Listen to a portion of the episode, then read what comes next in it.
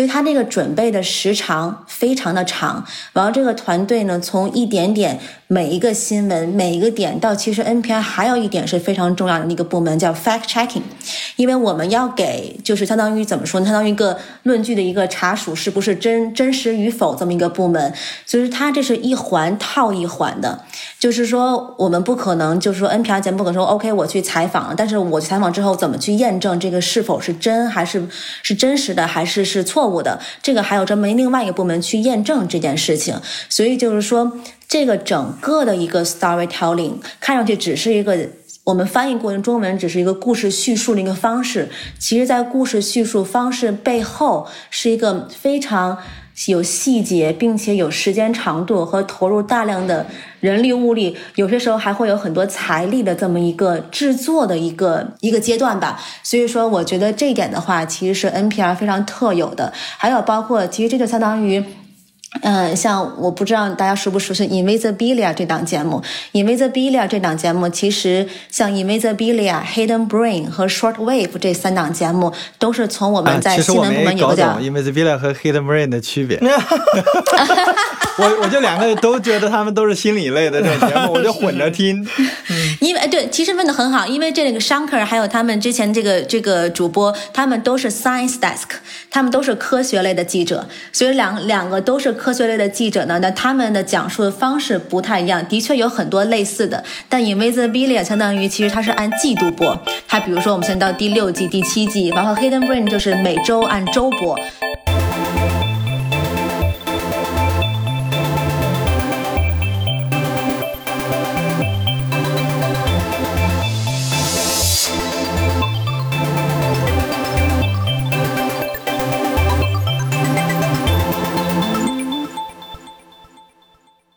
大家好，欢迎来到谈笑风生，我是 Leo，我是琳琳。今天我们很荣幸邀请到两位重量级嘉宾，跟大家打声招呼吧。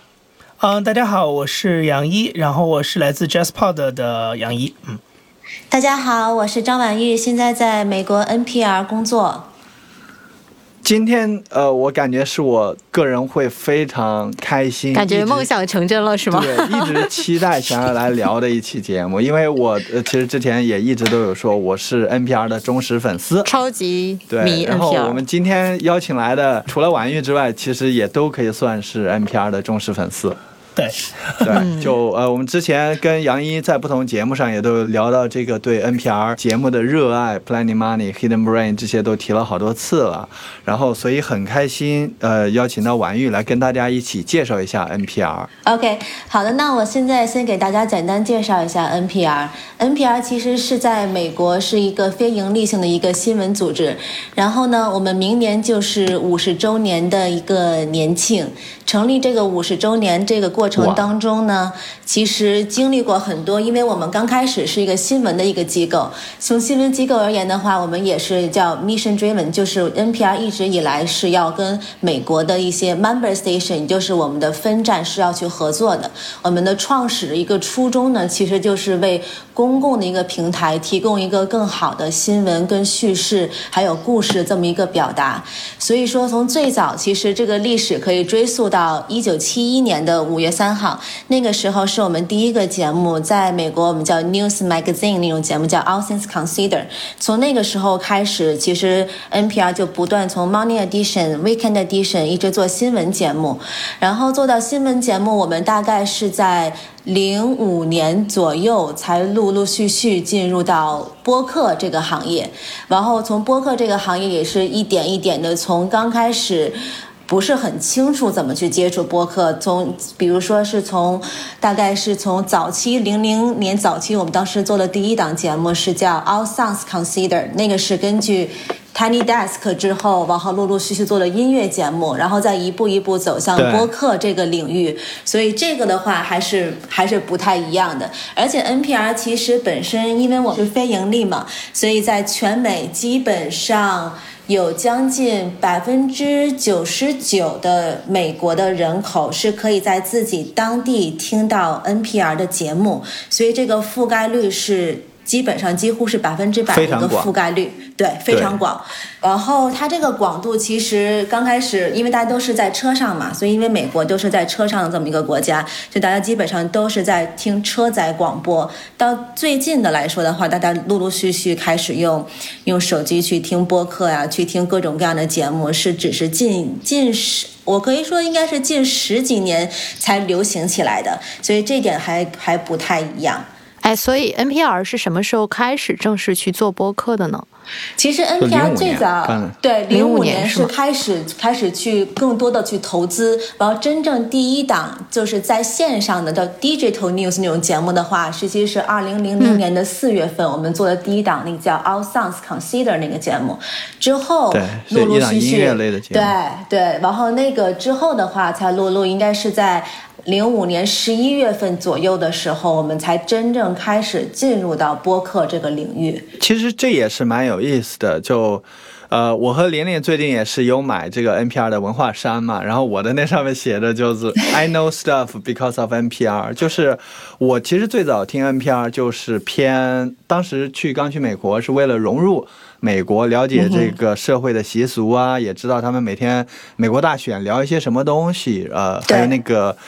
除了 Our Sounds Considered，还有一个叫 Pop Culture Happy Hour，了解他们一些这种流行文化里面的东西。所以我其实是把 NPR 的很多节目里面的东西当做一个信息的获取，知道他们呃美国人民为什么会在乎很多东西。所以从这个其实也可以聊到这个，比如说播客的这个起源那，很多我是在想说，是不是很多其实是从最开始的，就像 NPR 一样，是从这个公共广播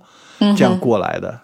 对，因为刚开始的时候，我们只是一个公共广播这么一个渠道，所以刚开始，呃，就是这可以谈到一点，比如说 NPR 的一个定位，因为一开始我们是一个新闻机构，然后呢，陆陆续续转成新闻加媒体机构，然后现在就相当于更像是一个，像每年的那个不每个月都会有那个 Pod Track，它叫。Pod 呃，Podcast Publisher，相当于就是相当于一个是播客的一个出版商。其实我们陆陆续续把新闻像 News 和 Programming，Programming 就是播客这一系列都结合在一起。所以这一点的话，其实是相当于 NPR 的一个一个融合点。然后刚才 Leo 讲到说，很多时候大家都是听 NPR 去了解文化呀，了解美国政治文化呀，普通的那些流行文化等一等。其实这就是播客最开始一个初衷，因为本身我们。就是做广播的，所以广播音频播客这个是一个非常。就是很很有一个阶段性的这么一，所以我们本身对音频的掌握、技术上的掌握其实是很了解。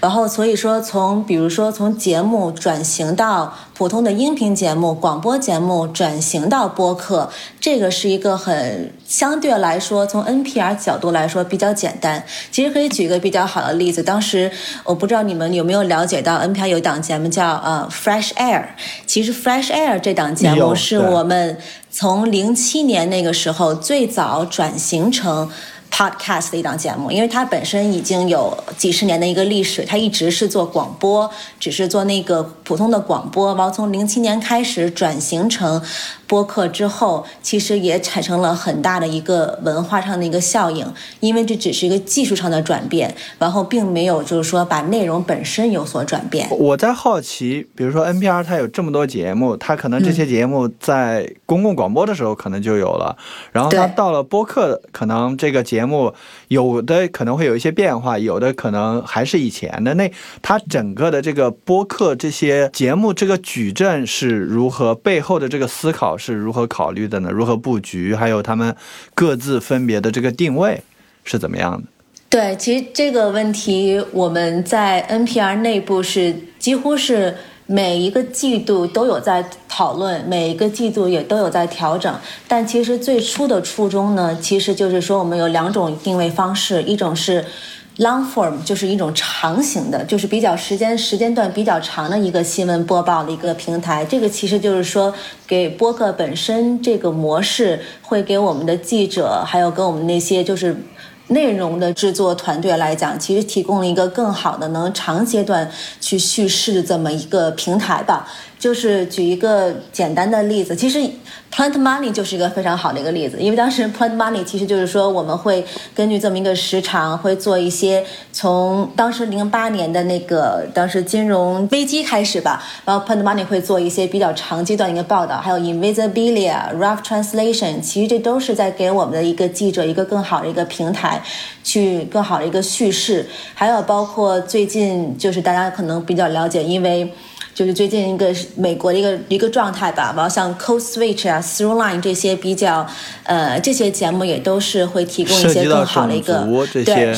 对，涉及到种族、涉及到一些政治上的一些问题的时候，这些好的一种 storytelling 这种一个好的一个平台会给记者们一个比较好的一个支撑。然后另外一种呢，其实因为我最近也有看。呃，杨一，杨一，因为杨一的 Pod News 这边 Pod 就是 Just Pod 会给一些非常好的一些中文上的一些总结。其实大家也可能也关注到，最近四五年 NPR 也在出一个叫 Short Form 那种那个播客，大概就十到十五分钟。这个就比如说，因为我知道 Leo 很喜欢我们的 Up First 那个节目，其实 Up First 那个节目呢。本身是从 Morning Edition 对对非常新闻政治，一天十到十五分钟。现在是周一到周六，它其实是我们从我们非常老牌的那个新闻，它叫 News Magazine 节目，叫 Morning Edition。那个节目是从一九七九年就开始有的，但是呢，Up First 本身就是在过去的两三年之内才会有，所以它其实就是把 Morning Edition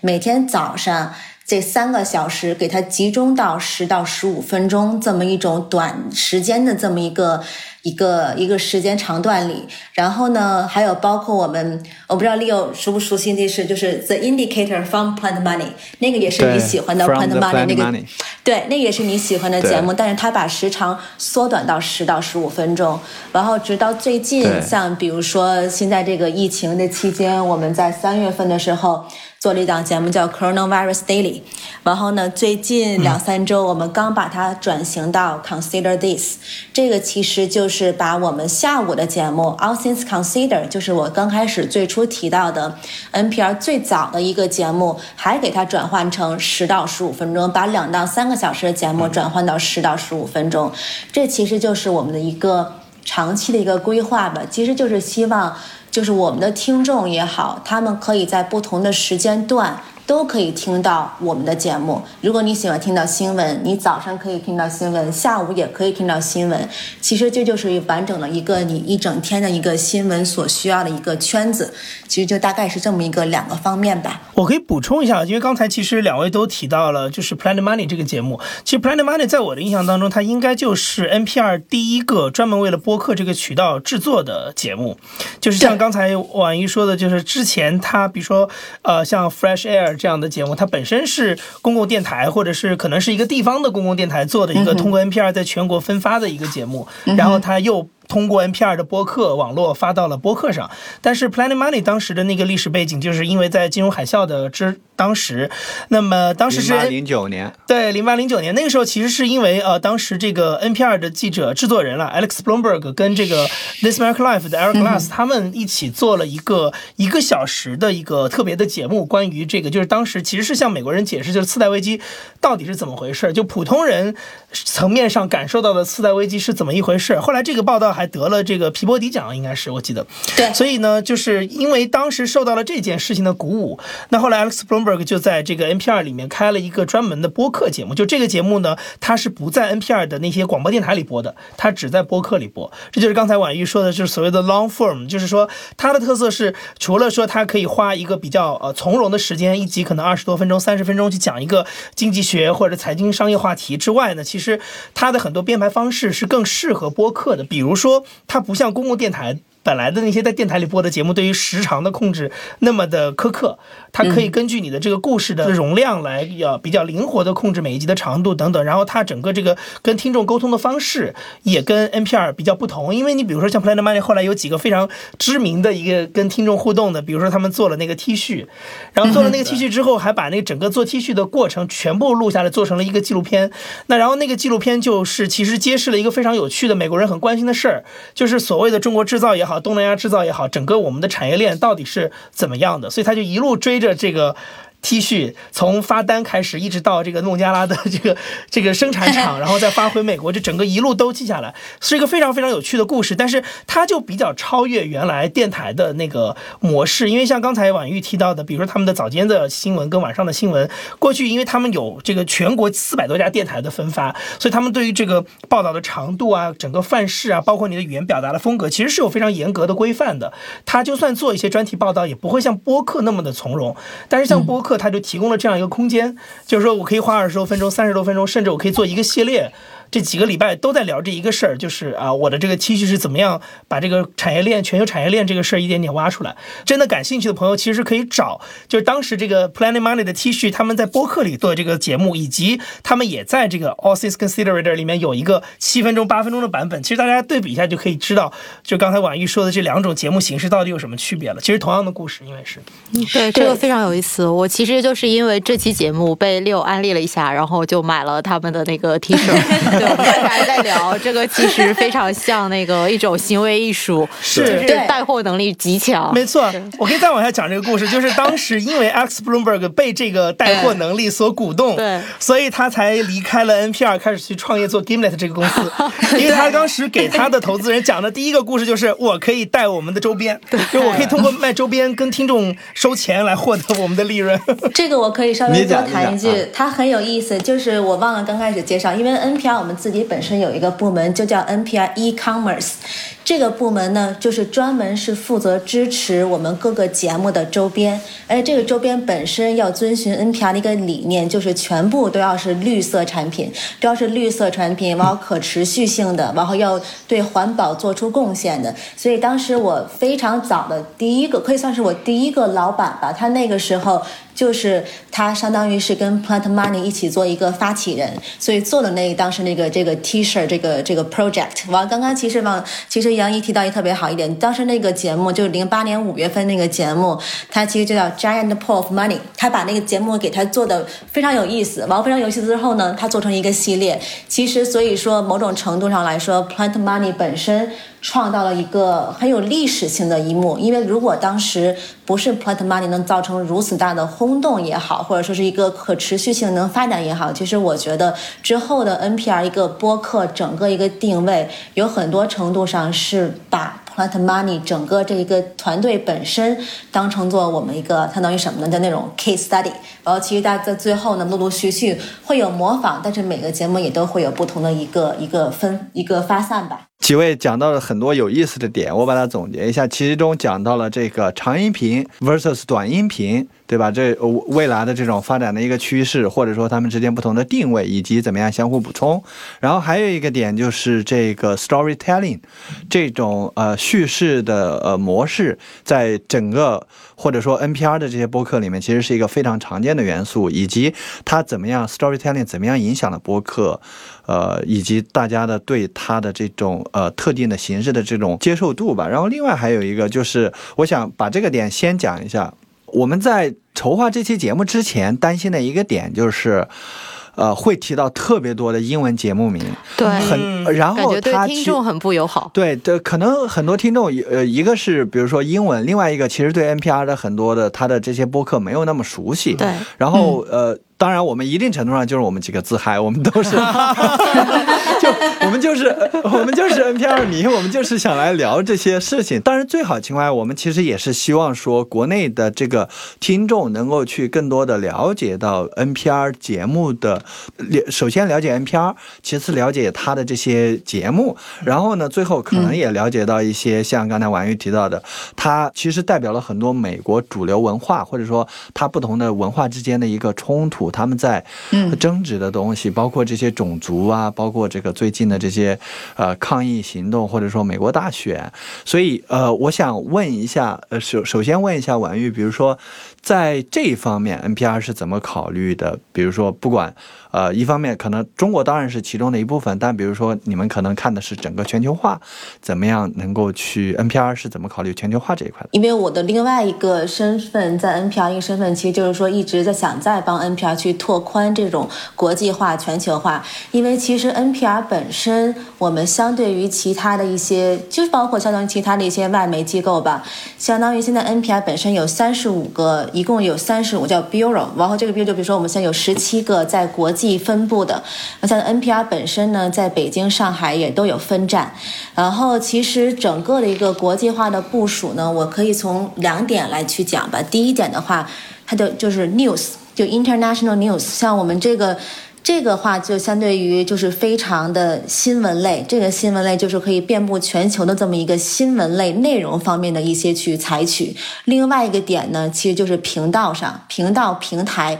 的这么一个一个一个部署。因为像尤其是这一两年的时间，其实大家可以看到。很多西方、美国的这种音频的一个媒体，都会有陆陆续续想去，不单单是在中国了，在日本呀、韩国呀，然后都会有一些。进一步的一个部署，这个部署的话，可以有些还有包括 Spotify 最近出的一些节目，还有像 Wondering 之前出的 Doctor Death 等等，它都会出现很多种不同语言的不同语言类的这么一个一个分发。但是我个人觉得，就是说 NPR 接下来肯定会有，我们肯定会有一些国际上的一些。部署内容上的一些部署，但是这个本身需要去用时间去慢慢去打磨，因为这个不单不是只是翻译。像刚才 Leo 你也提到，就是说我们很多节目像 Plant Money、Invisibilia、Hidden Brain 等等这些节目，有些时候你如果就直接翻译成。中文的话，或直接翻译成某种语言的话，它只是一个音译。这种音译的话，并不能代表内容上的一个传递。因为我们刚开始也提到，你们也提到，就是说 storytelling 这个 storytelling 本身这种叙事方式的本身，其实我觉得这个才是 NPR 的一个核心。那我们怎么能把这种叙事方式的核心去让它更国际化？这个是下一步我们需要去考虑的，因为不能就是说直接。我把照搬过来，这个的话，我觉得可能还不是我们目前的一个一个一个部署。但是 NPR 另外一个问题呢，就是说，相对于其他的一些媒体机构，比如说像《纽约时报》啊、《华尔街日报》啊、什么《华盛顿邮报》啊、是 Bloomberg 等等，它的知名度呢也还没有那么高。我只说在国内啊，在中国范围内知名度还没有那么高。所以说，怎么把这个知名度给它打开，也是另外一个我们可能现在需要去考虑的一个因素。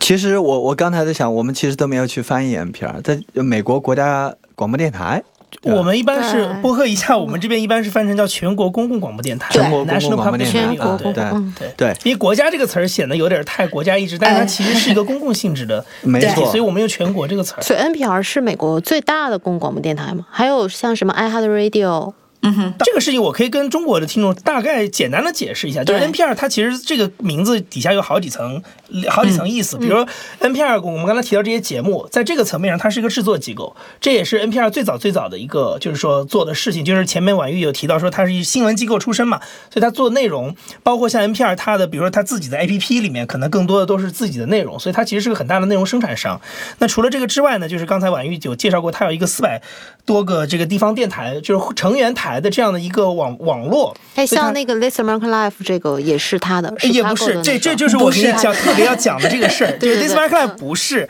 为什么呢？就是说，它其实是这样，NPR 除了是一个制作机构之外，它是一个分发体系。美国的分发体系呢，在公共广播当中有好几个，除了 NPR 之外，还有 APM 嘛，就是它有，还有那个呃，还有那个叫呃，PRX 叫 Public Radio Exchange，有三有三四家这样的一个就是分发的体系。它的作用就是更像是一个，你可以把它当成。是一个节目的交易平台，就是说我这个网络底下有，比如说三百个成员台电台，或者四百个成员电台，或者说我可能我没有呃拥有这家电台，但是我可以去跟他发生很直接的，就是这种，就是他比如说让我帮他代理这个节目，那这样的话，我有一些这个帮你落地的电台，那你一个节目制作方可以把节目放在我这个网络里，我帮你分发。所以像你刚才说的 This American Life，它是芝加哥的公共广播电台叫 WBZ 制作的。然后它是通过 PRX 分发的，它分发是有可能分发到 NPR 的广播电台里去，但它不是 NPR 的节目。明白，明白。所以它还是一个独立的制作机构。对，OK。对，然后再补充一点，以及刚刚杨怡提到，其实我们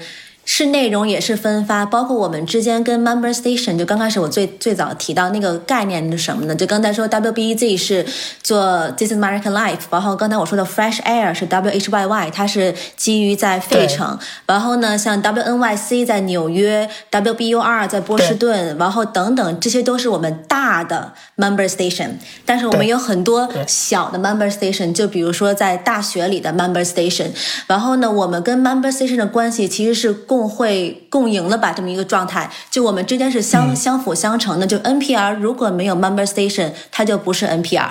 嗯然后 Member Station 没有 NPR 呢，它也无法去完全去制作，因为我们本身像比如说举一个简单的例子吧，就是比如说我们做 Morning Edition 和 All Things Considered 那种节目，我们会。用用一种就是 member station 要交这个费用，但这个费用呢是根据 member station 本身自身的大小。如果你像 WBUR 在波士顿这种大型的，那你就要花费更多一点。但如果你是在学校、大学校园里的这种 member station，他们的花费就会要小一点。然后呢，还有另外一个概念，其实就是说，像刚才杨一提到的，有些 member station 他们会制作节目，但他们没有卫星。他们就会跟 NPR 去，我们会共享一个卫星，去用 NPR 这个分发渠道去贩播给就是美国各个地方的人去收听。还有一些节目，就比如说像 Morning Edition 呀，然后 All Things Considered，什么 Hidden Brain、Invisibilia、Plant Money 这些耳熟能详的一些播客节目。它是在 NPR 里面去制作，并不是 Member Station 跟我们共同制作。对，所以说这些是有一些概念上的一些区分。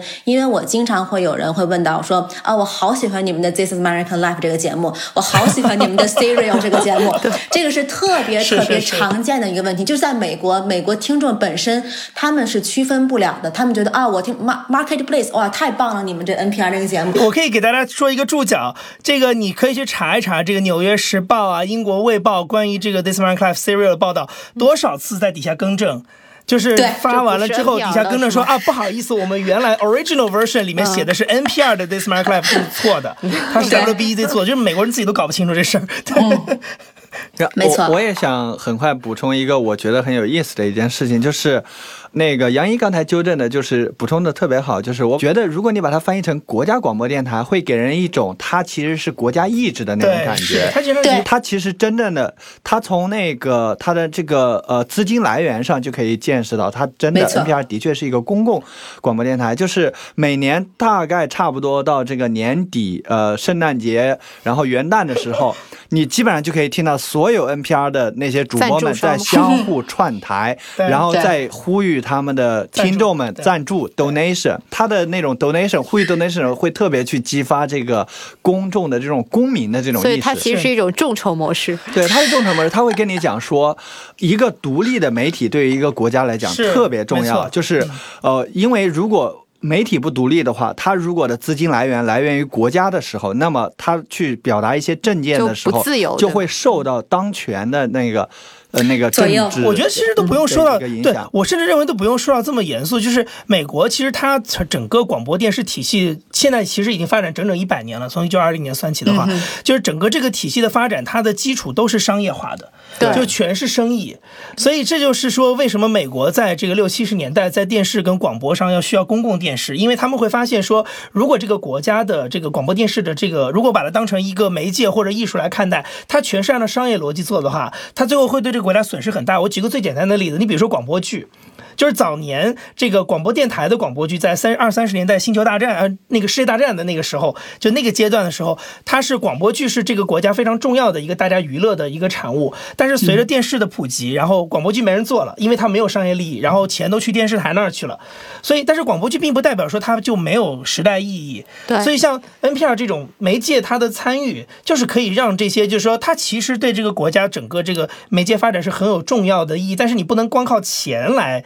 就是做选择，你还是要根据这个媒介本身的内容来做选择，所以它提供了一部分补充。对，他就会去跟听众讲嘛，就是如果所有的东西都被当权的所影响了，或者说都被商业所影响了，那么对于听众来讲，你就失去了真正公正客观的这个声音。对，所以你应该捐钱给我们，让我们保持独立，保持公正客观。他所以我觉得这一点特别有意思。对我可以稍微再补充一句，因为其实去年就是一九年那个，就你们听到十一月份到十二月份那些所有的要求赞助那个，那个是也是我来负责的一部分。因为其实 NPR 本身呢，怎么说？因为这就是我刚开始说的，我们是有这个使命的。所有人都在说，为什么你想加入 NPR 来 NPR 工作？就因为他说，我相信 NPR 这个宗旨，我相信 NPR 这个使命感，其实就圆到了刚才杨一跟 Leo 提到，就是说。我们想给公众带来什么样的一样的新闻，什么样的一个公正客观的一个报道？这个也综合到，就是说我们有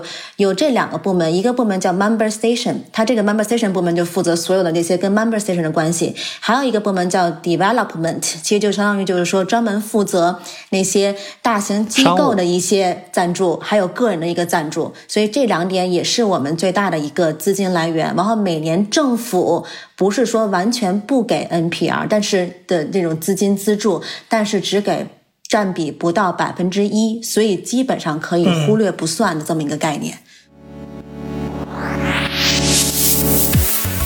这里是谈笑风生电台，一个由喜马拉雅战略投资部发起的访谈类节目。我们每期节目会推荐一档播客，如果你也想被我们的听众收听到，请联系 investment。at 喜马拉雅 .com。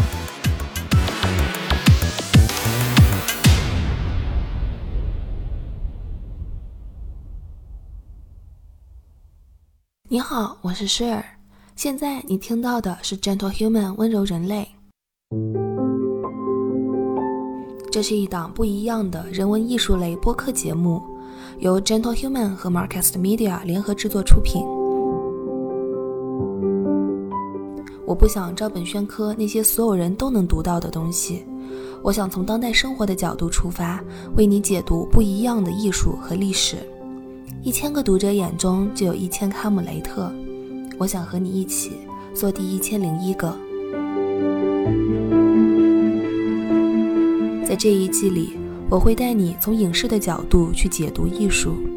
你会发现艺术原来一点都不无聊。有这么多神奇的打开方式，你可能想象不到，乔治·克鲁尼、希特勒和拉斐尔之间会有联系。That's what Hitler wants,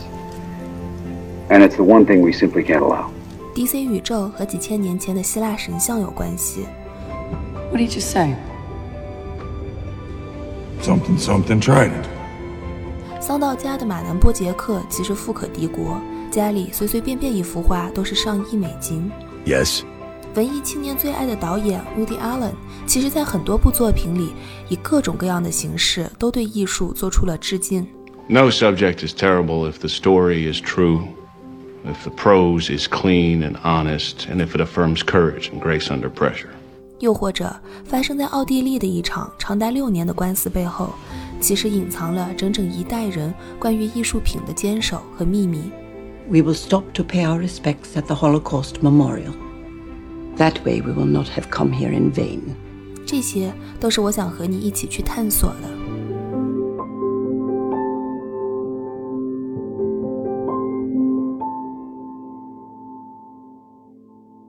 然后我可以接着刚才那个再往下说，就是为什么我觉得说，在一个国家的公共体系当中去保有这些创作的能力，包括人才的培养非常重要。因为实际上刚才那个玲玲有提到说，iHeart，iHeart 是美国最大的商业广播电台，就它原来是那个好像叫 Clear Communication 嘛，就是说它是最大的一个就是商业电台。商业电台的概念就是其实跟我们平常在车里面听的那些节目其实差不太多，音乐节目啊，或者一些这种点歌，或者是一些情感热线等等，其实差不太多。但是为什么说像公共电台，它做这些比较呃高质量的，或者是叙事类的，或者新闻类的节目，它要保有这个东西在。我觉得一方面是在原来这样一个商业说话的说话为算的这样一个时代当中啊，能够有一个就是大家多样的选择嘛。因为公共的服务就是说我们照顾少数人也有一些获得自己信息娱乐的方式的权利。但另外一方面，实际上我觉得它也其实巩固了美国整个这种音频创作的能力，也创作培养出非常多的人才。而这些东西实际上你在当时无线电广播电台的时候，你是不知。道它在现在播客时代会有这么大的价值，因为随着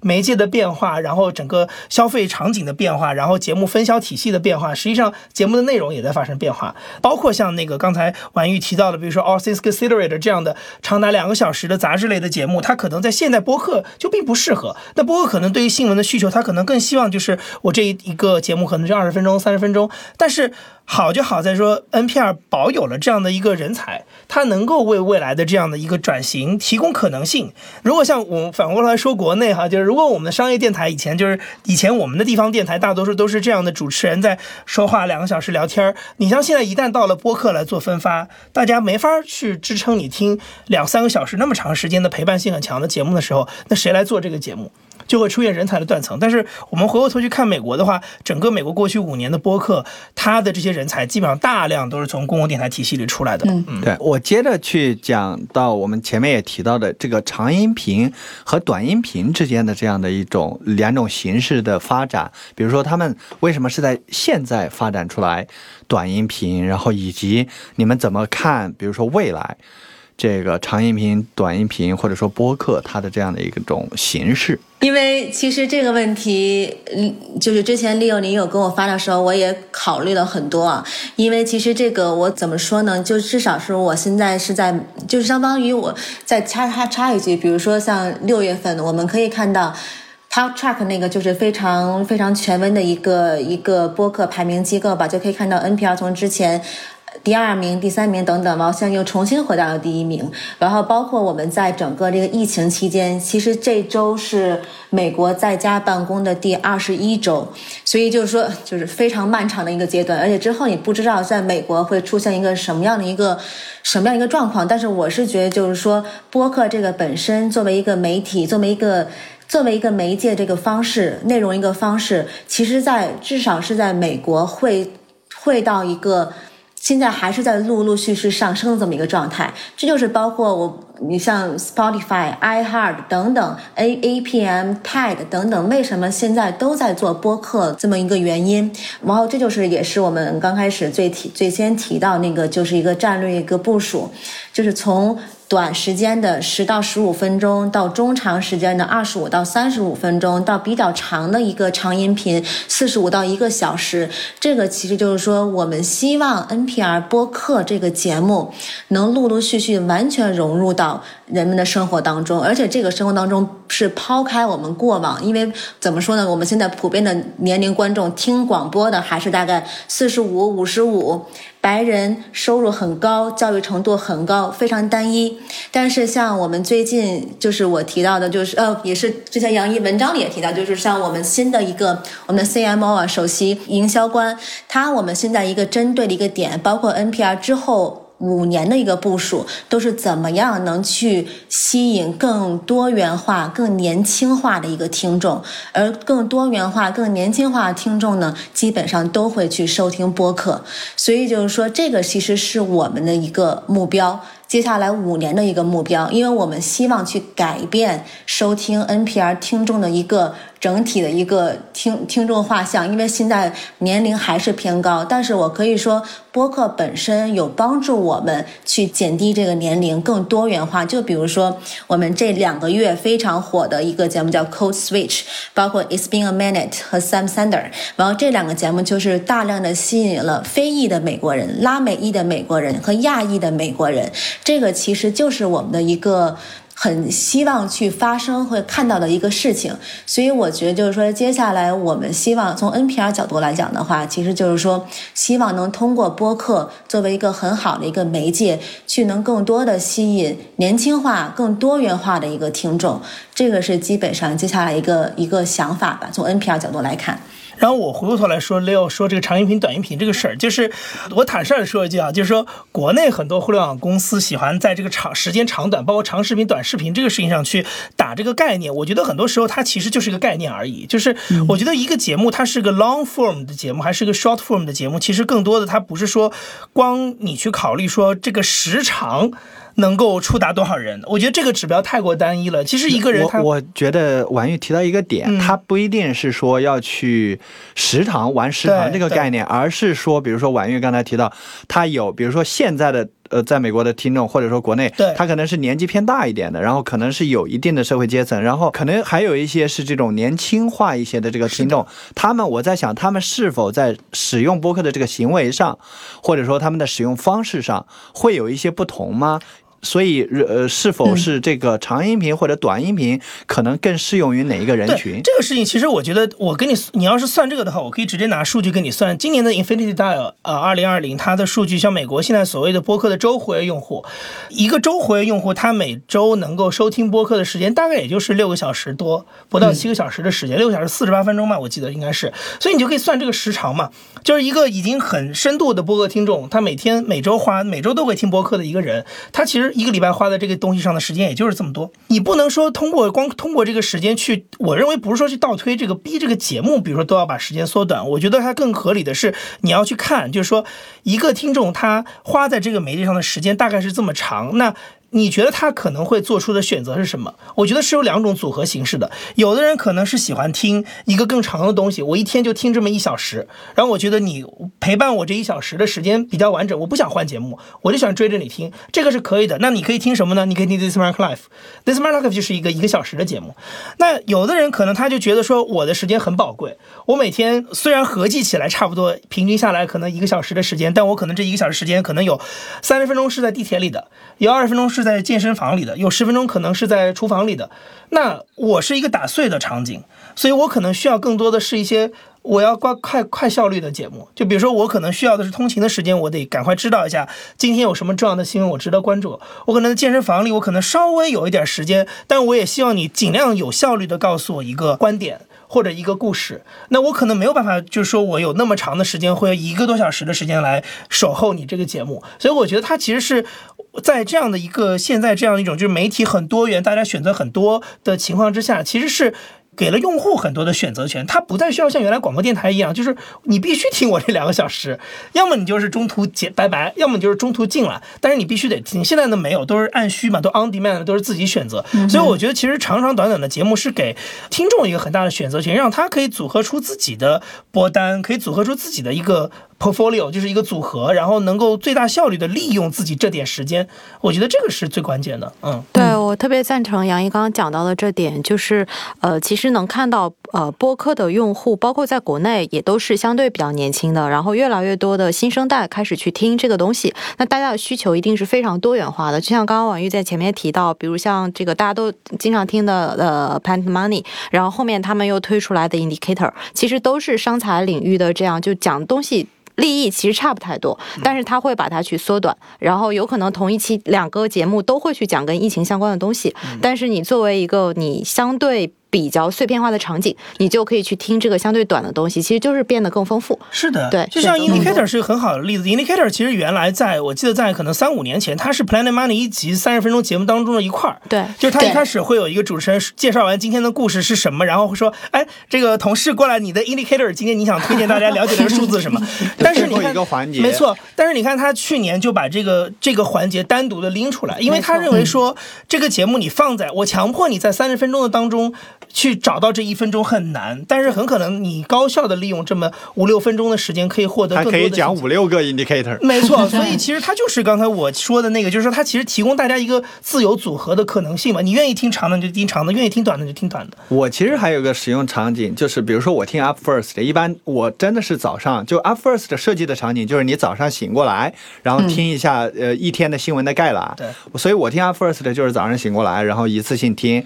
这是短的场景。然后另外一个场景呢，就是这个睡前，睡前比如说我是定三十分钟的这个呃闹钟，睡眠闹钟。呃，就是 timer，然后呢，我尽量我一般找一个长于三十分钟的这样的一个呃音频来定定个三十分钟，这样也听不完，因为我担心我漏了，然后我第二天我还可以往回拉一下，继续听那个。嗯，对，就我觉得它的确是提供了更多样的这种呃收听场景。是的，我觉得播客其实它跟就是像其实婉玉之前一直强调说 NPR，它希望通过播客来打入年轻族群等等。其实 NPR 本身就是一个传统广播电台嘛，所以它的转型其实更多的，我认为其实。实也是完成他这个电台的使命，就是说你不能因为你原来的渠道是强势的，但是你的这个年轻人你不用收音机了，你就放弃它。其实年轻人他的使用媒体，他会用媒体的，他既会看视频，也会听音频，关键还是在于你有没有提供他足够的空间。但至少有一点是不可能做到的，就是像原来那样，你每天让他守候在那儿，然后六点钟听新闻，八点钟听广播剧，这个时代肯定是一去不复返了。所以你一定要提供给他多元的选择，这是最重要的。没错，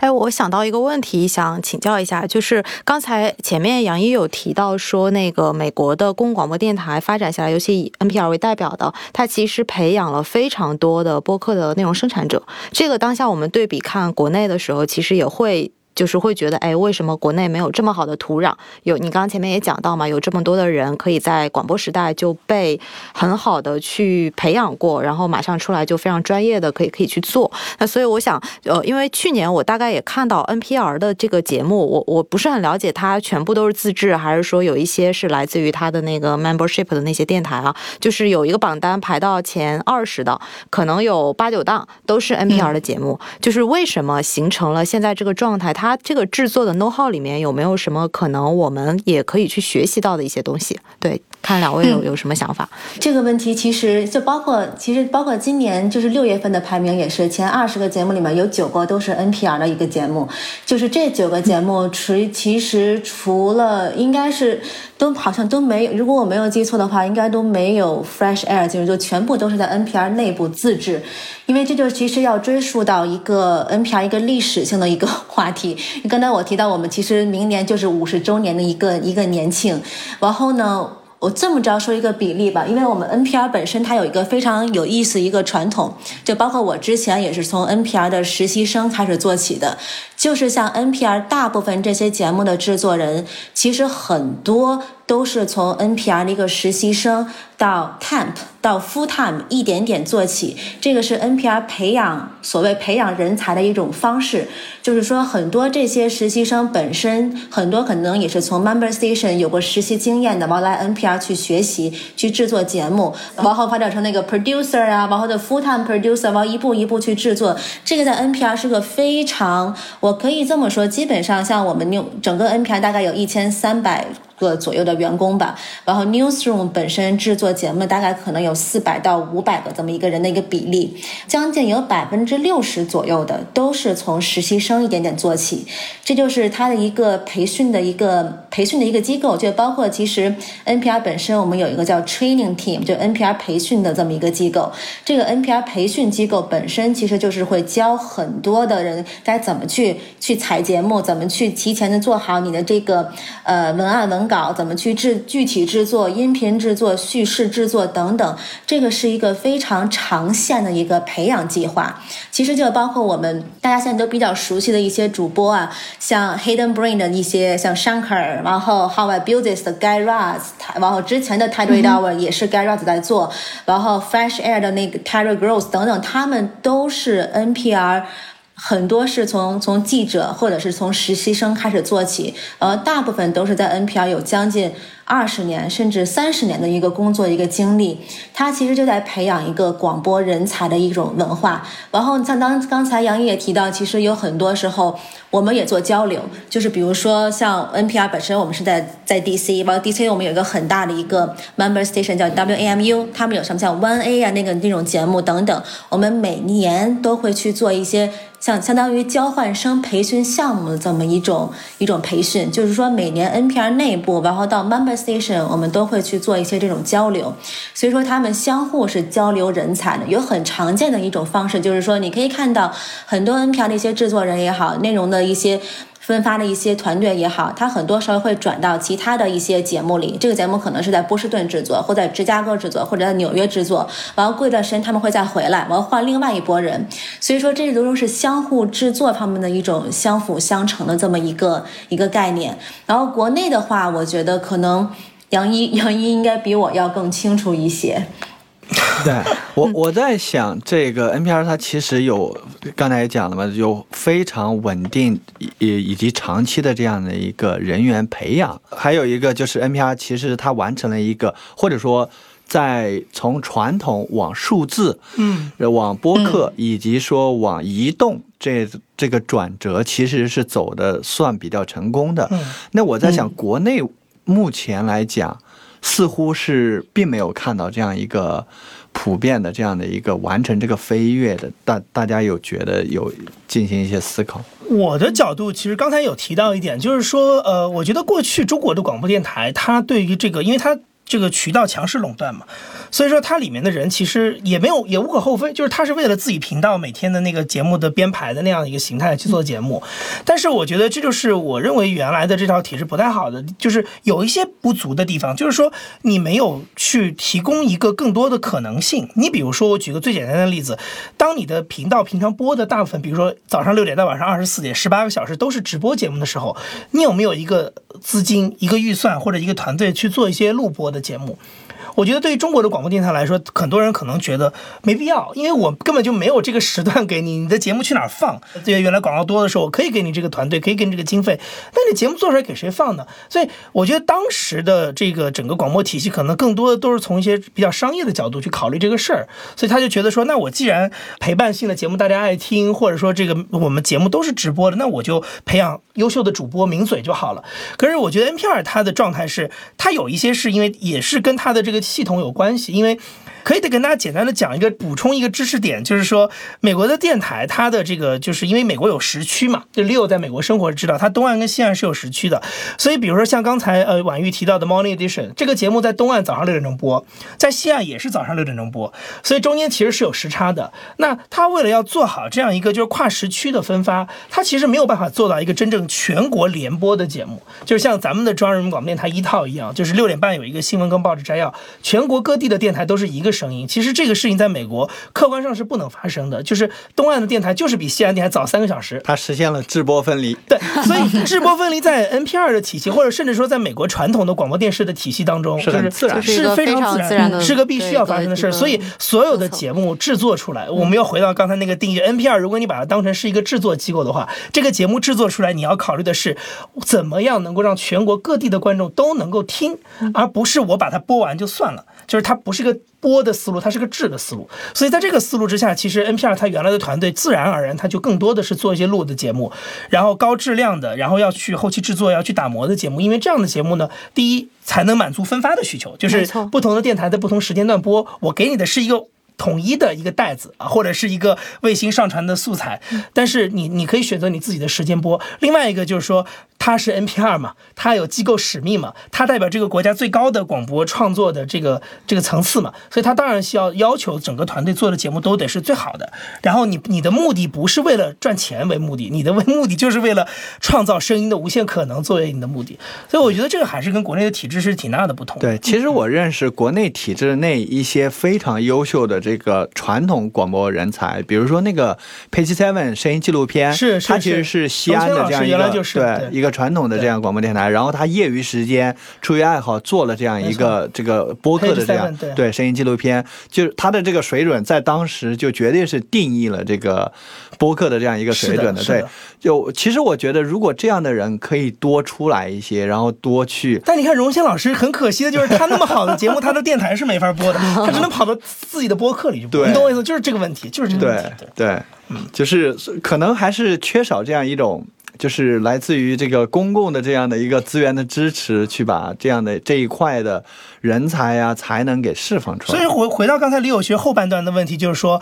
呃，这个在美国可能一些强势精英的媒体、好的媒体啊，他们高质量的节目在这个市场上能立足的问题，其实我们能看到，比如说，我给你举一个英国的例子，你就能明白，BBC 它的这个 BBC，BBC 其实是个后知后觉的媒体了，就是它的数字化转型其实也是这两年被这个舆论给倒逼出来的，因为跟 NPR 可能面临的是一样的问题，就是啊，老的观众、老的听众太多，然后年轻人不太喜欢。BBC 了，所以他们在这个一八年年底的时候推出了 BBC Sounds。可是我们现在看到最新的数据是，BBC Sounds 已经是英国排名第一的播客应用，比苹果播客、Spotify 跟 Google Podcast 都要高。实际上，我就觉得就是说，就是它的 App。对，就是他 BBC 自己做的那个听音乐、听音乐、听音频节目和电台节目那个 app，然后我就觉得说，其实当你有好内容的时候，其实我觉得受众还是他是跟着内容走的。包括 NPR One，其实它美国虽然它并不是像 Spotify 这么。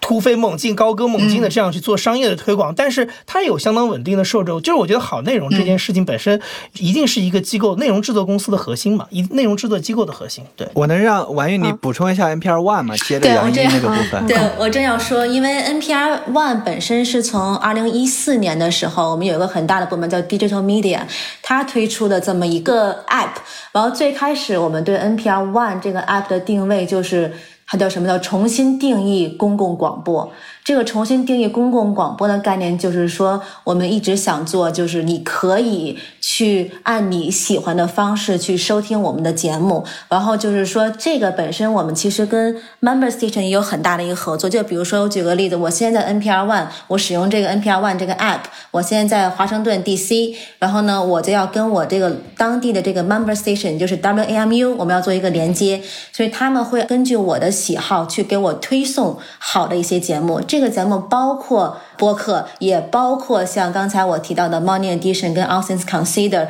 这样的一个新闻杂志类的节目，它会帮你去选取。还有，其实就是我们每个每天都会有，它叫呃 NPR News Hours，就 NPR News Now，其实就是我们的一个每个每一个小时都会有的一个现场的一个。新闻的这么一个节目，所以它这个都完全会融合到一起。NPR One 本身呢，其实 NPR 有两个 App，一个是 NPR News App，一个是 NPR One 这个 App，有两个 App，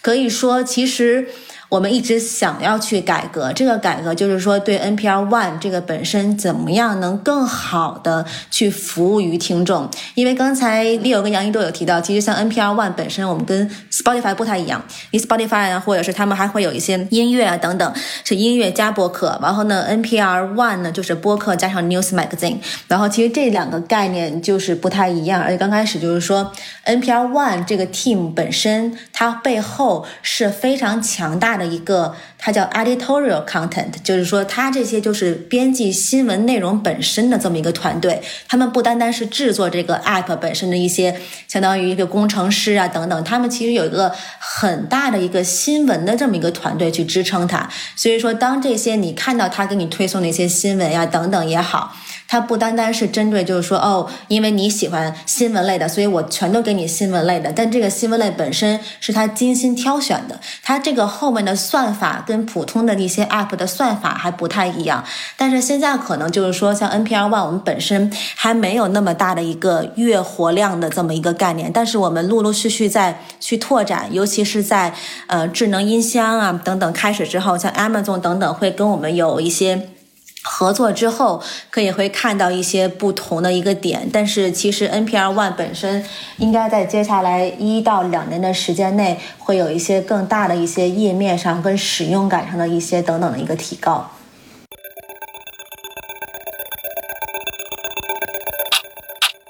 接下来我想去到我们的第三 part 的部分，就是在最开始的时候也有涉及到，就是这个 storytelling，就叙事这一块。就我个人的一个感受，我特别喜欢的 NPR 的这些播客，其实它多多少少都有这个 storytelling 的这个元素在里面。不管是前面举到这个例子，Plenty Money，他去从这个 Misery 啊，然后到这个呃呃巴基斯坦去讲述一个。他是如何制作这呃自己的这个文化 T 恤这样一个东西，然后又去拿去卖，还是说两个主播他去买在市场上买了一百桶原油，然后去呃呃炼炼油去加工，然后又去卖油，后来还亏钱了，还是说他去发射自己的卫星这样的一些事情，就是他多多少少都有这样的叙事性元素，然后给我留下了非常深的印象。所以我想请问一下，就是说 NPR 这个为什么？钟爱 storytelling，然后以及，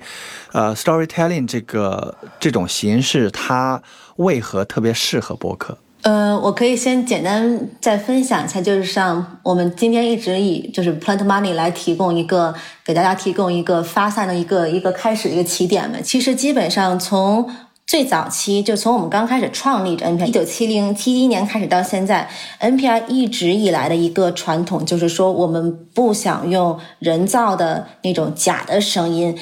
放到我们的节目里，所以所有的节目，即即使到现在，很多时候很难去到现场的时候，NPR 基本上。我可以说，将近百分之百都会去到现场，去真正去事发现场去采集那个声音。所以说，如果大家可以认真听到 NPR 节目的话，你们听到的所有一些外放的一些背景音呀，一些各种动物也好，声音也好，刚才说的卫星也好，石油也好等等，这个都是去当地的现场去采取的一种声音。还有，其实提到了一种就是故事本身的一个制作时长，跟这个团队的一个参与度。其实像，因为我有机会去参与到一两次，就是就我们还是继续拿 Plant Money 做一个例子，能参与到他们一两次一个节目的一个制作的一个过程当中。其实他们从节目制作，你从刚开始策划有这个想法，到最后出现这么一一整集，中间有些时候。可能一两个月、两三个月，甚至有些时候会到一年、两年的一个时间，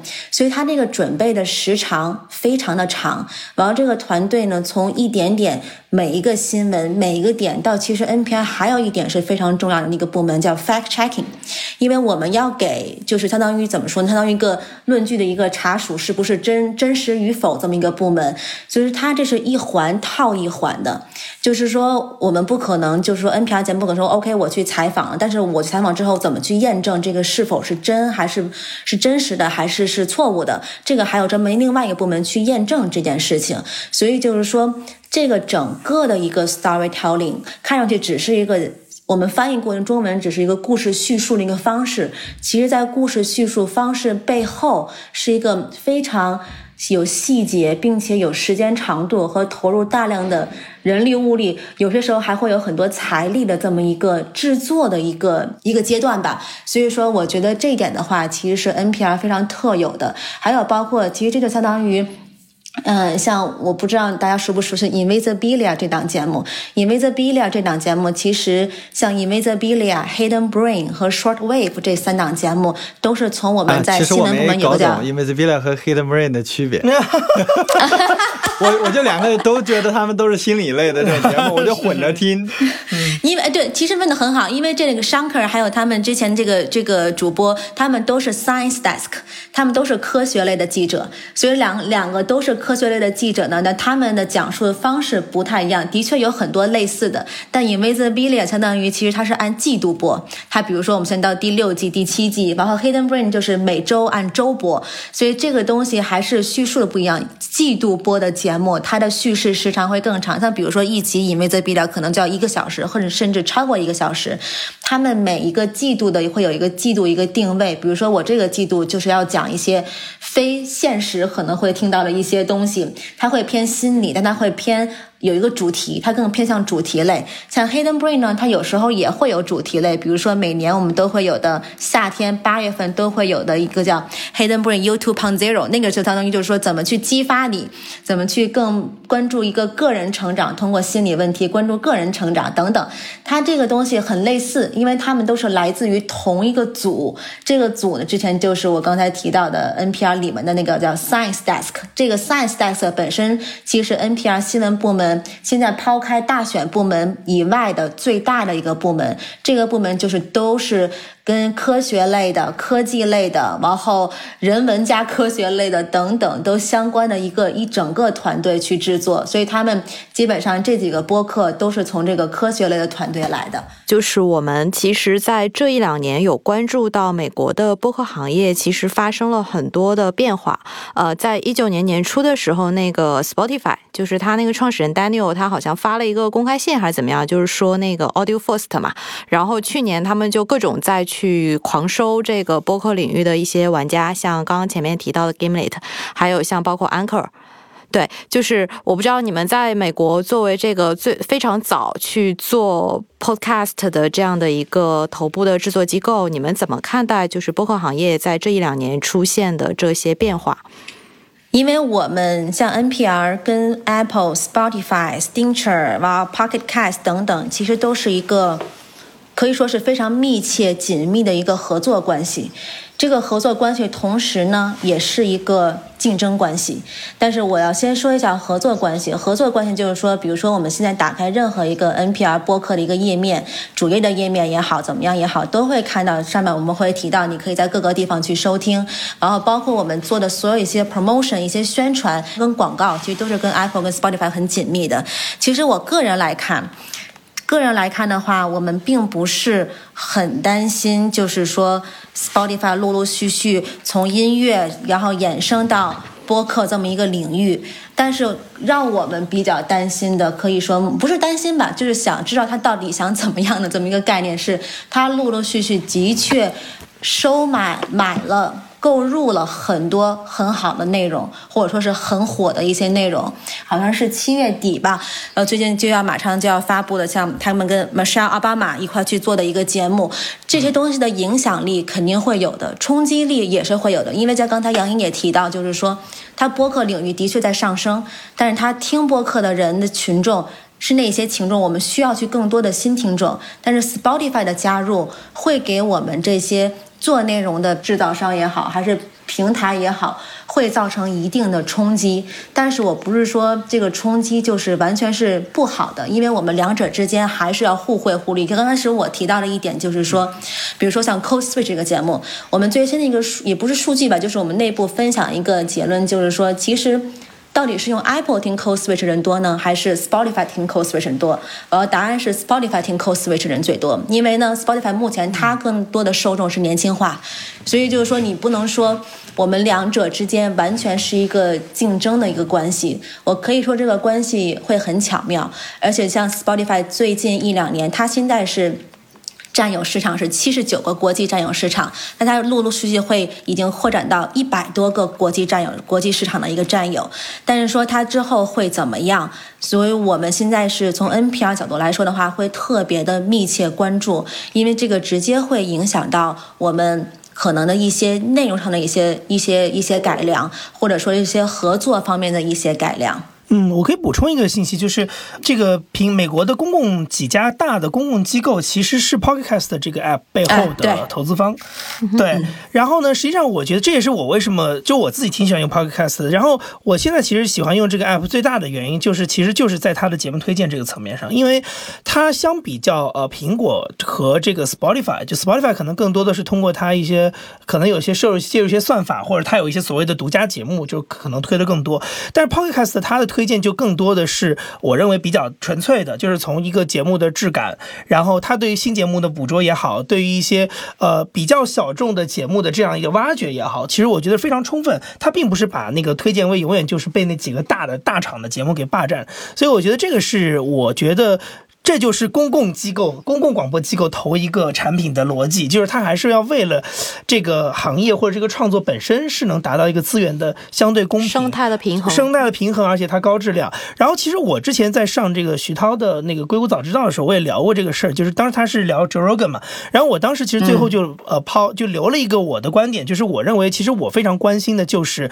像 NPR、包括《纽约时报》这样的，现在已经在要么它就是本来就是顶级的播客制作的机构。要么就是他现在把音频变成他非常主要的内容创作的一个领域的这样的一些老牌的机构，他们未来跟 Spotify 这样的平台之间的关系会是什么样？因为他的状态跟国内其实很不一样，就是说像刚才婉玉其实也聊了这么多，NPR 在美国是有它非常强势、独一无二的在音频当中的地位，那他的这个公共广播的机构的身份也不可能让他去在商业上做一个选边站，所以在这样一个情况之下，那说实话，其实就是 Spotify 并不是说。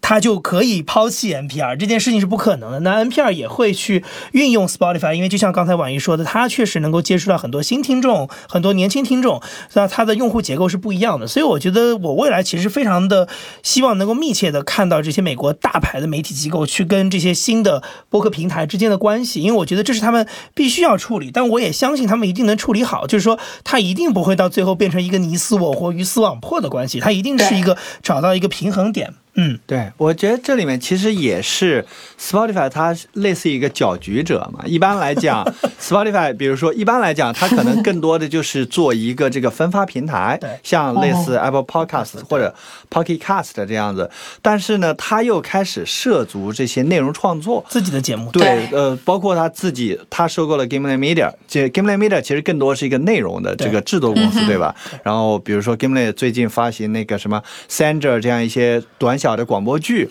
或者说他做自己的一些呃 Reply All 等节目，然后。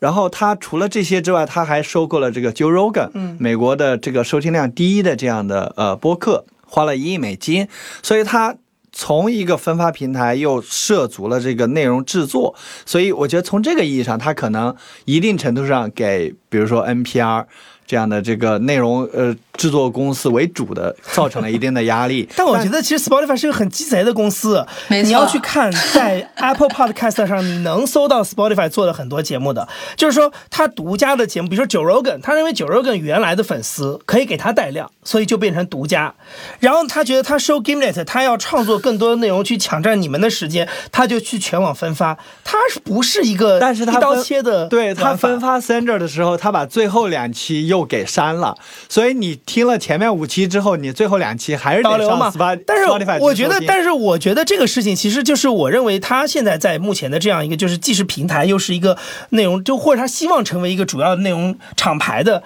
当中，我觉得他就有这样的一个微妙，就是他就是很难撕破脸。因为他两方面角色都占，他没办法做到，就是说我真的跟你一刀切，他还是要跟原有的播客生态维持一个相对好的平衡的关系，他才能够更长远的发展。我我觉得 NPR One 其实也有这样的一个作用，不是吗？对吧？就对 NPR 它是一个内容制作，然后同时又推出自己的 App 来分发。对，就感觉整个美国的这些头部的玩家，其实它整体都是在布整个产业链。就他自己是渠道的，他会往这个中间的托管，然后前面的这个这个内容上去布，然后本来内容比较强势的，他也会去往下往下游去切。就大家基本上是会形成这样一个就是相对比较完善的这样一个生态的打法。对，没错。你看 Wondering 本身，它最近出的那个 app 也很不错，所以就是说，其实，但是你也看 Apple 也出现了 Apple News，所以他们自己也会也会自己在做节目。但是刚才我觉得杨毅说到的 Spotify，它很。狡猾的一点是什么呢？就是说，他不断在为自己的这个 app 本身在搭各种层。比如说，上周他刚刚他刚刚说，OK，我们又要做可以像 video podcast。他为什么要做 video podcast？、其实就在为 Joe Rogan 这个节目在也在去铺一些路。完了，这 video podcast 本身呢，会带来一些什么样的效应？会可能会有更多年轻人去收听。还有包括我今天。就是在我们这个采访之前，这个早上的时候，我刚刚看到那个 Pop News 又说，Spotify 现在可能就是又在去招聘一些专门会去做 podcast monetization，就是会做一些盈利化的一些现的技术工程人员。没错，变现技术工程人员要在 iOS 跟安卓上面去做，所以就说你能看到一点一点、一步一步，他在去铺这个路。但他为什么要铺这个路呢？他其实就在为他自己之后的很多的一些。只属于就是像什么啊，那怎么说来的？就是只属于他们的一些节目去做的做的铺路。独家的所以刚开始我提到，嗯，马上奥巴马那个节目也是，他为什么现在这个节骨眼在十一月份美国大选之前去发布这件事情？他其实也在为自己造势。今年的大选其实会非常的。激烈，就是我们现在其实很多个月也都在去准备，然后十月份、十一月份基本上就是大选月，这个时候很多节目都在去做，NPR 包括在其中，我们的很多节目都会针对这个主题来去做这个这一系列的一个内容。但是现在 Spotify 选择跟 Michelle 奥巴马合作，它其实有很多的一个政治的一个理念的，这个可能就是要我们可以换到另外一个话题去讲。但是就是说，我就觉得就是说，Spotify 本身作为一个北欧的一个公司，它对美国市场的了解，对整个播客的一个一个整个局面的一个一个一个状态，我们大家肯定是都会知道他要有什么大概一个动作，但他也经常会早于领先于很多美国传统的一些音频机构的一些动作，这点就是很不容小觑吧，在某种情况下来说。对，但我觉得我特别需要点出的一点就是说，我一直认为说 Spotify 它虽然看上去它的动作很多，非常强势，但是，呃，有一点就是它到目前为止，其实跟整个传统的美国播客行业还是保持一个非常好的关系。呃，这个其实我认为从去年 Luminary 的例子当中是能看出来，就是说你用任何一套玩法、任何一些功能、任何一些模式、新模式，其实都没有问题。但是你跟原有的播客生态保持一个基本的尊重，然后保持一个互惠互利的关系，而不是说我要把你什么模式干掉啊，我要东风压倒西风。就我觉得 Spotify 在目前这点上，我认为它还是挺了解美国市场的，就是这个这一条这个红线它一直没有破。对它做再多的动作，都还是在基本尊重这个生态玩法的。基础之上，对这个我觉得可能跟播客，因为它本身 RSS 分发的这种开放的基因也是有关系的，所以你肯定是要呃拥抱它这个全平台开放的这样的一个尤其是在美国，像美国有大量的制作机构，其实它在这个生态当中已经相当强势了。对。对，我觉得如果美国的这些内容制作机构或者说分发机构还有感受到一点点来自 Spotify 威胁的话，我感觉国内的机构。更多是一种欢迎的态度，觉得 Spotify 像一个鲶鱼一样在开创播客这一块，就尤其是在国内欠缺商业化的情况下，在开创了很多的模式，让大家看到了很多的发展空间。我觉得这个好像国内的这个业态更加拥抱这一点。这就是我，我其实也是觉得，其实 Spotify 的这套玩法应该是国内的互联网公司会非常容易理解的，因为它其实就是一个相对比较中心化、平台化的平台化、中心化的一套打法。我其实觉得，的确国内的互联网公司应该有很多可以借鉴的地方，包括你刚才提到的 Audio First 这些理念，怎么样去把所有听的场景、听的内容做一个更合理的整合，然后结合算法。另外还有就是说，解决一些内容当中最他们最关切的问题，比如说变现的问题，比如说啊视频音频的。结合的问题，因为在美国，实际上 YouTube 是很大的一个听播客的平台，很多人是用 YouTube 来听播客的。对 你怎么样去满足这些人的需求，而不是说一味的恪守所谓的呃这个原来的那些原教旨主义的东西，而是一个还是刚才说的那个，就是说你自己有理有节的往前去做你想做的事情，呃，既不去打击别人、破坏别人，但是同时也能够帮助整个生态提升。我觉得这样的角色其实都是大家非常欢迎的。嗯。对，Spotify 其实从音乐起，他就一直在做这样的事情，就是你一方面在革他们的命的同时，还让他们来拥抱你，对对，对吧？就所以他可能，我觉得他在带着这样的基因，是，然后来进入到播客这个领域，然后同时让 NPR 啊，让这些这个 iHeartRadio，然后去拥抱它，对，然后可能最后我们希望嘉宾们来一起展望一下这个播客的未来，你们怎么样去？希望说你们觉得播客它可能未来是一个什么样子的，然后可以是非常发散的。对，那那所以就是呃，不知道你当时是不是因为对播客或者是 podcast 有非常强烈的兴趣，或者说有很大的这个理想，就是就就加入了这家机构啊？就是呃，还是回到刚才那个问题，就是你怎么在你们这个体系下，然后你你你怎么看待就是播客接下来的发展？就不管是在海外还是在中国。其实我个人觉得，就是说，呃，因为当时我加入 NPR，其实也是非常偶然的一个因素。因为我我当时会选选择搬到 DC 来，是也不是为了 NPR 来，是因为我很喜欢这个城市。然后我当时住的地方呢，离 NPR 很近，然后我就有机会去参观了 NPR。然后那个时候，我会把我整个对广播这个概念给完全打破了。我是没有想到 NPR，无论是从楼的设计也好，到 studio 的设计也好，到每个人的一个参与度、欢迎程度来讲，是完全打破了我固有的对广播的一个理念。所以就是说，那个时候我觉得，哦，我很想尝试一下。能更多去了解这个机构，这个是我的一个初衷。然后到现在呢，我将近在 NPR 工作了有将近六年左右的一个时间。我觉得这个时间六年之后，我现在去考虑之前跟未来的一些对播客的发展，其实我是很希望，在我了解了很多 NPR 的内容跟叙事方式之后，我会很想就是说。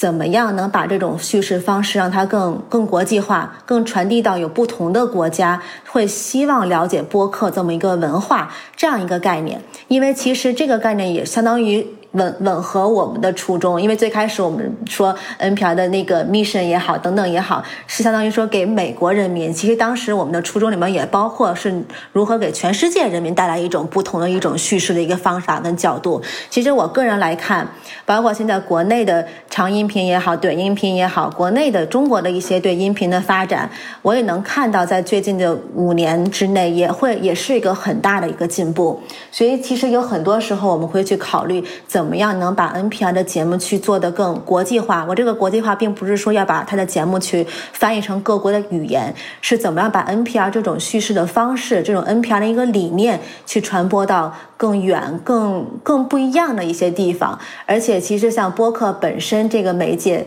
从过去两三年到现在，再加上美国现在又是一个疫情的期间，到之后其实会有很多人会依赖音频这一个。媒体这个媒介，然后包括我们现在也逐渐从在 studio 里面去录制节目，到现在如何在家里也能录制高效的节目，这是一个美国人的整个一个工作方式也会有变化。但这个方式的变化呢，可能也会是一个很好的一个契机点，让大家可以能怎么着，能如何全世界的一个范围内去制作一个节目。这个时候，这个制作节目本身其实就是希望能把这种 NPR 这种叙事方式能传播到非美国以外。更远的一些地方，这就是我大概对 NPR 的一个一个一个期许吧。然后之后的话，其实我也很希望，因为 NPR 自己的目标五年之内的目标本身也包括如何能更多的去吸引不同的年轻化的不同背景的听众，包括可以创造更多的一个。可以有有收入这么一个平台，因为我们现在也面临的就是说，大家其实都在新闻里可以看到，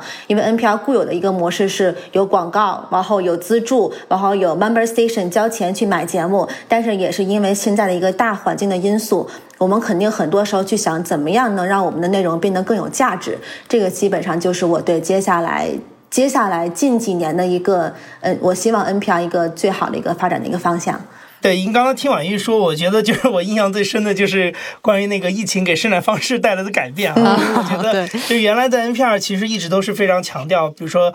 呃非常非常高质量的制作，那录音基本上都是在一个很专业的棚里面做。对，但是我上周看那个 HotPot，咱们就在讨论说 Tape Cynic，就这个概念在国内可能都没有人知道，就是说远程录音，其实你另外一个嘉宾那边你是要有一个专门雇一个工作人员去帮他做这个音频设备的，就是话筒啊什么的 Tape Cynic。对，原来我还我还曾经帮人做过这个事儿，然后后来就他们在讨论说。疫情之后，因为你出门也不方便，然后你去人家家里更不方便。那 Type C 那个这个东西以后要怎么办？对，所以我觉得其实从如果我们打破国界，就从整个的这个播客，就整体播客的发发展的方向来说，我觉得其实未来可能大家更多的是呃会把音频的这样的一套呃很多传统的生产的方式、生产的路径，包括生产的这个最后播呃输出的渠道，经过很多很多的事情，特别像这样的疫情的事情，大家在这个便利度上或者资金上都。都已经出现了一些变化的时候，找到一个合适的一个出口，找到一个合适的方式，然后去粗取精，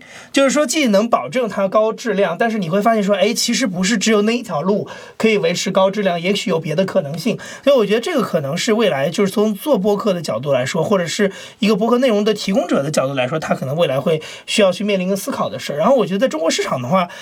嗯，就是这个愿景，我说了，其实说了很多次了。就是说，其实音频这个时媒介本身，它的场景的变多，它的时消费时间的变多，这件事情其实也不是像我们比如 JazzPod 一家公司或者喜马拉雅这样的平台，不单单是这些公司来做的，很可能它更上面的是苹果的硬件，是这个华为的硬件，是这些东西在改变大家消费音频的方式，在增加大家这个消费音频的时间。所以我觉得，对于这个层面来讲，我其实没有太多的。担心就是它一定会变得更多，然后呢？但是只是说，你当大家都开始每天带个 AirPods 在路上走的时候，你耳朵里传出来的声音到底是什么？是传统的那些音乐、流行歌，像我们过去这么多年听周杰伦、听孙燕姿一样去消费这个耳机，还是说去听郭德纲的相声、去听单田芳的评书、去听有声书，还是有可能去听播客？我觉得可能更多的播客的未来的变化是在这儿。那我认为这件事情的基础，当然，嗯。功能，就是平台，包括这个呃产品的功能这些事情，包括这个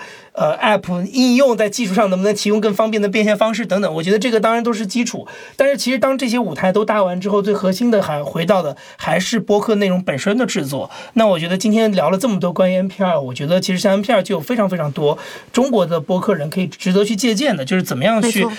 呃，生产高质量的内容，如何生产高质量的内容，以及证明了一件事情，就是当环境发生变化的时候，其实最终还是高质量内容去说话。就是当你的渠道垄断这件事情都被打破了的时候，你的变现方式垄断也被打破了的时候，其实到最后你会发现，唯一立足不动的是好内容。嗯，没错，非常赞成这一点。一定是内容的制作，在国内肯定也是会越来越走向精品化。就比如像 JustPod 现在本身也在尝试去做的这个事情，谢谢对，就是精致的这个内容创作。嗯，我我其实听到几个关键词，一个是这个年轻化。对我其实，在年轻化这一块，我觉得不少播客业呃人士其实也都是在思考如何让。比如说，尤其是国内这么多的年轻人放下抖音，放下王者荣耀，然后开始静下心来去听这个音频，去听长音频，这这这样一种使用行为、消费行为的一个转变，其实我觉得是呃。肯定是未来的一个趋势。那么，当大家都去注重说，呃，如何我如何能够把二十四小时变成四十八小时的时候，大家可能更加能够认识到音频的这个，呃，它的这个便携以及它的伴随性。另外，我觉得我个人比较展望的是，比如说未来可能有更多的这个消费场景，它也许是车里，也许是这个呃这个无线耳机。然后也许是这个，比如说家里的这个智能音箱，对，各种还有可穿戴设备啊，是对可穿戴设备等各种智能场景，对。然后另外可能比如说，呃，我比较期待的是它的这个，呃。内容创新，现在大家想到播客，比如说杨怡刚才讲了，比如说你是听相声、听评书，还是听有声书，或者是说你是听这个？现在叫泛文化聊天，就这些品类，对吧？现在的播客它是非常狭义的，对，基本上就是访谈，基本上就是聊天。对对对。但比如说 Gimlet，它现在有了这个呃类似 Sander 这样的，我听。到 Sender 的时候，或者说我听到 Nu Nu 的时候，它其实是一种非常的惊喜。然后或者比如说像 Wondery 出的这 We Crash 的记录这个 We Work 的，对，然后还有那个呃 Business Wars 这样一些声音类似声音。纪录片或者叫广播剧吧，它有一些虚构的成分在里面。它的它那个叫沉浸式音频，对，他们的概念叫沉浸式音频。对，沉浸式音频，对，呃，这个我我是一种惊喜，我觉得我希望听到更多这样的东西。当然，我还是很喜欢听到很多的访谈，很多的观点，对吧？但我同时我也会很欣喜有这样一些内容创新出来。我觉得真正的这样，或者说一个好的播客未来，它可能有。呃，一个是人群上，它可能要破圈，有更多的年轻的人群，或者一些我们现在还没有注意到的这种播客人群。然后第二是这种呃使用场景，可能是这个真无线耳机，或者是车里这种智能硬件。然后呢，我觉得它在内容上，第三在内容上也会有更多的创新。是，对，这这大概是我期望看到的一个风格。